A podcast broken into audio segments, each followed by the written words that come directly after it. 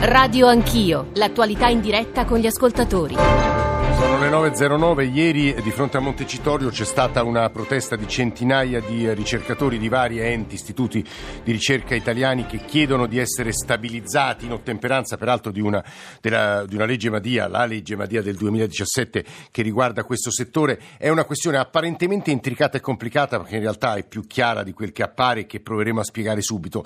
Quello che cercheremo di fare stamane ovviamente dare voce a eh, chi ieri era in piazza Montecitorio, al mondo della ricerca, ma poi allargare il quadro al, al più generale problema, tema della ricerca eh, in Italia. Eh, perché dico questo? Perché se si leggono le ultime statistiche, ma anche i giornali di ieri, eh, si scoprono eh, dei numeri che fanno abbastanza impressione, che chi, chiunque lavori nella ricerca conosce benissimo, ma insomma qualcuno ve lo, ve lo cito. Eh, il ritardo dell'Italia, solo il 3,4% del PIL è investito nell'istruzione e l'1,4% dei laureati in materie scientifiche. Se poi si compara la spesa europea, eh, nella istruzione e nella formazione noi siamo di gran lunga tra i grandi paesi europei quello che investe eh, meno. Università senza cervelli, un pezzo del Sole 24 ore di qualche giorno fa, in dieci anni sono, si sono dimezzati i giovani ricercatori e il 90% sarà espulso, ma eh, anche un banchiere importante eh, come Messina in un'intervista eh, di eh, ieri, come sapete è l'amministratore delegato di Intesa San Paolo, ha detto, citando anche qui dei numeri, il problema italiano è il scarso investimento in istruzione e ricerca. Ci vedono all'ultimo, negli ultimi posti europei, l'Italia potrebbe reinvestire parte dei 75 miliardi che spende male pagando alti interessi sul debito e lo spread attuale certo non fa bene. E poi potrei citare, leggere le decine di messaggi che stanno arrivando adesso di ricercatori, di persone che lavorano, sono state espulse o non sono riuscite a fare la carriera accademica o di ricerca, che ci raccontano le loro storie, che cosa significa per un paese investire investire poco, essere eh, quello che cresce meno di tutti i paesi europei. 335 699 2949. Prima di dare la parola ai nostri ospiti, c'è tra l'altro il vice ministro dell'istruzione Lorenzo Fioramonti, volevo sentire un WhatsApp audio, eccolo. Buongiorno, sono Raffaele della provincia di Bari. Vorrei raccontarvi la mia esperienza di ricercatore, o meglio ex ricercatore che ha abbandonato l'università perché mi si prospettava il nulla, mi si prospettava post dottorati di, della durata di un anno eh, con circa diciamo 1000 euro al mese. Ho dovuto aprire partita IVA e fare consulenza per la pubblica amministrazione, non proprio il massimo. Raffaella Mercatelli, ex ricercatrice precaria del CNR, eh, buongiorno, non so se la definizione buongiorno, che le ho messo addosso corrisponde alla verità. Ci racconta un po' la sua vicenda e la protesta di ieri? Allora, eh, sostanzialmente mh, io sono appunto, come diceva lei, eh, disoccupata da un anno, ho lavorato al CNR per diversi anni con contratti flessibili, eh, però avendo raggiunto i sei anni di ricerca massimi eh, appunto a causa della legge Gelmini non ho potuto ottenere il settimo anno di assegno e quindi l'anno scorso ad aprile eh, sono rimasta disoccupata. Adesso che e, ehm, fa?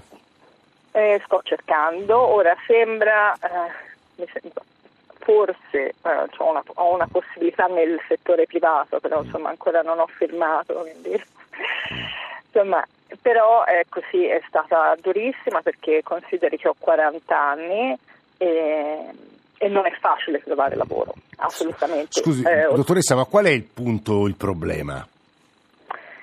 Il problema è che ehm, c'è troppo precariato, ci sono pochi fondi, perché sostanzialmente molti veniamo pagati con contratti flessibili perché sono i contratti meno costosi perché la, la ricerca in Italia ormai si basa su eh, progetti diciamo, vinti dai ricercatori che appunto si cercano i soldi per poter fare ricerca, quindi da onlus ehm, e, e, e, quindi ovviamente si cerca di risparmiare il più possibile perché c'è anche da comprare delle strumentazioni, certo. Ci sono tantissime spese e allora si cercano i contratti un po' meno onerosi. Mm. E spesso per fare dei contratti, per esempio eh, contratti a tempo determinato, non ci sono i soldi, semplicemente è tutto un problema di... È una questione di fondi, ci dice Mercatelli, ma quei dati che ho citato all'inizio mi sembra che confermino, confermino questo. Ci stanno ascoltando sia il Vice Ministro all'istruzione Lorenzo Fioramonti, sia il Presidente dell'Istituto Nazionale di Fisica Nucleare Fernando Ferroni. Da loro andremo tra pochissimo perché credo sia interessante anche raccogliere storie eh, di vita, eh, di ricerca e di di carriera accademica, mancata o riuscita o di partenze dal nostro paese per le ragioni più diverse. Enrico Acciai, buongiorno, benvenuto. Buongiorno, grazie per l'invito. Lei se non sbaglio adesso insegna a Copenaghen, no? Io sì, ho preso servizio da un paio di settimane all'Università Ah, di Copenaghen. Bocca al lupo. Perché poi ha Beh, deciso sì. di partire? Poi uno decide di partire perché magari si campa meglio all'estero, eh, ma insomma la sua storia qual è? Beh, sicuramente nelle prime fasi, diciamo, della carriera c- c'è la tendenza nell'Accademia Italiana di chiedere un alto livello di internazionalizzazione. Ah. E quindi nel mio caso, dopo il dottorato, comunque diciamo, ho alternato esperienze all'estero. Mi sono dottorato dieci anni fa, diciamo, ho, ho Sì. l'età della collega che ha Sì. appena parlato. E diciamo, ho alternato esperienze all'estero a tentativi di rientro in Italia. Ah. I tentativi di rientro in Italia sono stati sempre abbastanza fallimentari. Ecco. Ma perché? Perché Acciai? Vabbè. vorrei, vorrei saperlo anch'io, Eh. sì, è una bella domanda. Perché penso che il, il dato sostanziale sia l'assoluta eh, mancanza di fondi, cioè rispetto all'estero. E dal mio punto di vista... Certo, no, anche un Accia- po' l'in- Acciai, eh, ovviamente Mercatelli e lei, e ora sentiremo anche Lucia Baldino, sarete bravissimi. Non, non escludiamo, voi siete ricercatori e degli scienziati, che esiste anche nella vita eh, insomma, l'elemento, c'è gente più brava di, di- non nel vostro Chiaro. caso di voi, però può esserci anche quello. eh, eh. Comunque, No, va- chiaro, eh, però sì, sì. quello che sorprende, diciamo, andando all'estero è l'altissimo numero di colleghi e colleghe italiane che stanno fuori dal nostro paese. Alcuni per scelta, ma Che trovano dei alcuni- posti buoni, questo è il punto, no? Trovano dei posti buoni, trovano il, il modo di finanziare le proprie ricerche. Mm. Eh, poi nel mio caso appunto io mi- sono in ambito umanistico, quindi Sì. nel nostro caso storico. non c'è bisogno di grandi eh, laboratori o altro. Però anche diciamo, riuscire ad attrarre dei fondi Eh. Nel mio caso, nelle mie ultime due esperienze, diciamo, sono andato all'estero perché all'estero delle, ci sono state delle strutture nelle università che mi hanno aiutato ad attrarre i fondi che poi finanziano eh, le mie Mm. posizioni. Guardate, tutto questo che ci state dicendo ovviamente ora lo chiederemo, lo gireremo, ma insomma lo sta ascoltando Lorenzo Fioramonti, quindi adesso tra pochissimo gli daremo eh, la parola. Volevamo sentire anche la, la testimonianza, l'esperienza di Lucia Baldino. Buongiorno dottoressa, anzi ingegnera. Salve, buongiorno. Mm, mm. Ci Grazie racconti la sua storia. Mm, eh. Sì, io sono mh, assenista di ricerca presso l'Università degli Studi di Salerno, sono ingegnere chimico, dottore di ricerca in ingegneria chimica e sono anche tra i più giovani mh, abilitati alla funzione di professore di seconda fascia nel, nel mio settore di tecnici. Ehm, diciamo che essenzialmente la mia storia è similare a quella dei colleghi appena esposte, quindi un percorso di precariato, con la piccola differenza diciamo, che mh, rispetto a loro in qualche modo ho deciso di combattere qui in Italia, mi lasci questo termine, eh, per un discorso di orgoglio, ma anche per un discorso che mh, probabilmente si parla molto di cervelli in fuga che vanno via, eh, ma diciamo, a, a mio avviso, ma anche rispetto a molti colleghi, forse la scelta più coraggiosa è proprio, proprio quella di restare.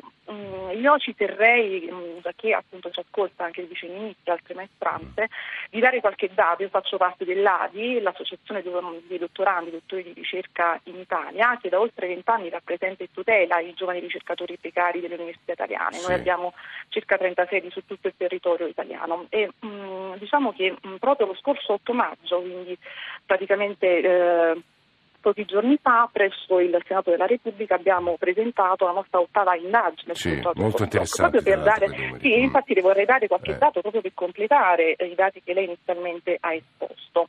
Ebbene, eh, il problema dei, dei- dei tagli all'università, al sistema diciamo, dell'istruzione italiano mh, per quanto riguarda diciamo, il settore ricerca parte proprio dal dottorato, perché ad esempio le posso dire che ehm, rispetto all'anno scorso, quindi eh, i dati 2018 rispetto a quelli diciamo, 2017, c'è stata una riduzione del 3,5% dei posti banditi. Ah, Una riduzione ah, ah, che dal 2007, quindi veramente mh, pre la riforma Gennini, la 240-2010, ha visto una riduzione del 43,4% dei posti messi a bando. Specialmente al sud, da quello che leggevo, giusto? Esatto, Eh. esatto. Questo- Ma è una questione quindi di riduzione- finanziamenti questo? Di, di- sì, di finanziamenti. Poi Eh. io vorrei essere ancora più precisa perché Sì. mh, essenzialmente tutti lo sappiamo bene, lo diciamo da sempre, da anni, eh, lo sa Mm. ovviamente anche il Vice Ministro, è un problema di finanziamenti, però noi abbiamo cercato anche di quantizzare questi finanziamenti Sì. ed essere, ripeto, un po' più concreti. Um, e come vi dicevo, um, per quanto riguarda la situazione universitaria, um, proprio una fotografia dei, pre- dei, precari rispetto ai cosiddetti strutturati, cioè coloro che hanno una posizione a tempo indeterminato, vi è proprio una differenza numerica, infatti devo dire che ad esempio i precari ammontano ad oltre eh, 68.000 unità rispetto a circa i 47.000 eh, strutturati, quindi come vediamo sono i precari essenzialmente in qualche modo portano avanti le ah. attività di ricerca e Cioè ci sono più precari che strutturati, questo esattamente, detto. esattamente, esattamente. Valdino, si, si, fermi solo un secondo, poi le vostre voci le, le, to, ci torneremo ad ascoltarle, perché a questo punto Lorenzo Fioramonti e poi Fernando Ferroni, insomma le loro voci diventano molto importanti. Eh, Vice Ministro, benvenuto, buongiorno, grazie per essere con noi. Buongiorno a lei, buongiorno ai colleghi e buongiorno agli ascoltatori. Tra l'altro ehm, Lorenzo Fioramonti conosce bene il mondo della ricerca, è docente, è Movimento 5 Stelle. Allora, lei ha incontrato più volte i precari che ieri hanno manifestato di fronte a Montecitorio, provando a dare delle risposte che però, da quello che capisco e anche alla luce della protesta, ancora eh, non, sono state, non sono giunte nella loro completezza, non hanno soddisfatto questa protesta. Ci spiega qual è il problema di nuovo Fioramonti? Allora, guardi, io ho cominciato ad incontrare ricercatori precari degli enti pubblici di ricerca dell'università dal giorno in cui mi sono insediato. Tra l'altro ho nel mio staff eh, per collaborazione diretta un ex precario della ricerca del CNR che si occupa di questa sì. tematica in maniera diretta. Uh-huh. Uh, noi abbiamo seguito la questione dall'inizio, abbiamo vincolato 68 milioni nel fondo per gli enti pubblici di ricerca per eh, dare la possibilità all'applicazione della legge Madia, perché il mm. ministro Madia aveva iniziato il percorso, ma servivano degli stanziamenti ulteriori per permettere... Guardi, Vice Ministro, solo per aiutare gli ascoltatori ricordo sì. che la legge Madia approvata nel 2017 permetterebbe ai centri di ricerca di stabilizzare quei precari con più di tre anni di anzianità negli ultimi otto, definiti quindi storici, giusto? Esatto, esatto. Mm. permette una serie di stabilizzazioni sì. ma non aveva tutte le coperture finanziarie, tra l'altro mancava anche un elemento normativo. Noi siamo intervenuti sia sulla norma che con gli stanziamenti per permettere che le stabilizzazioni cominciassero ad aver luogo. Sì. Poi abbiamo investito nel caso del CNR, sul CNR è il grande, eh, il grande attore in questo contesto perché assorbe buona parte, sì. la maggioranza dei precari storici.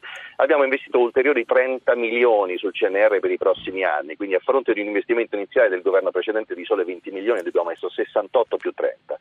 Quindi il percorso è, si è avviato. Ovviamente questi fondi eh, non sono sufficienti anche perché gli enti pubblici di ricerca storicamente come le università hanno subito dei tagli importanti negli ultimi dieci anni, dal 2008 in poi.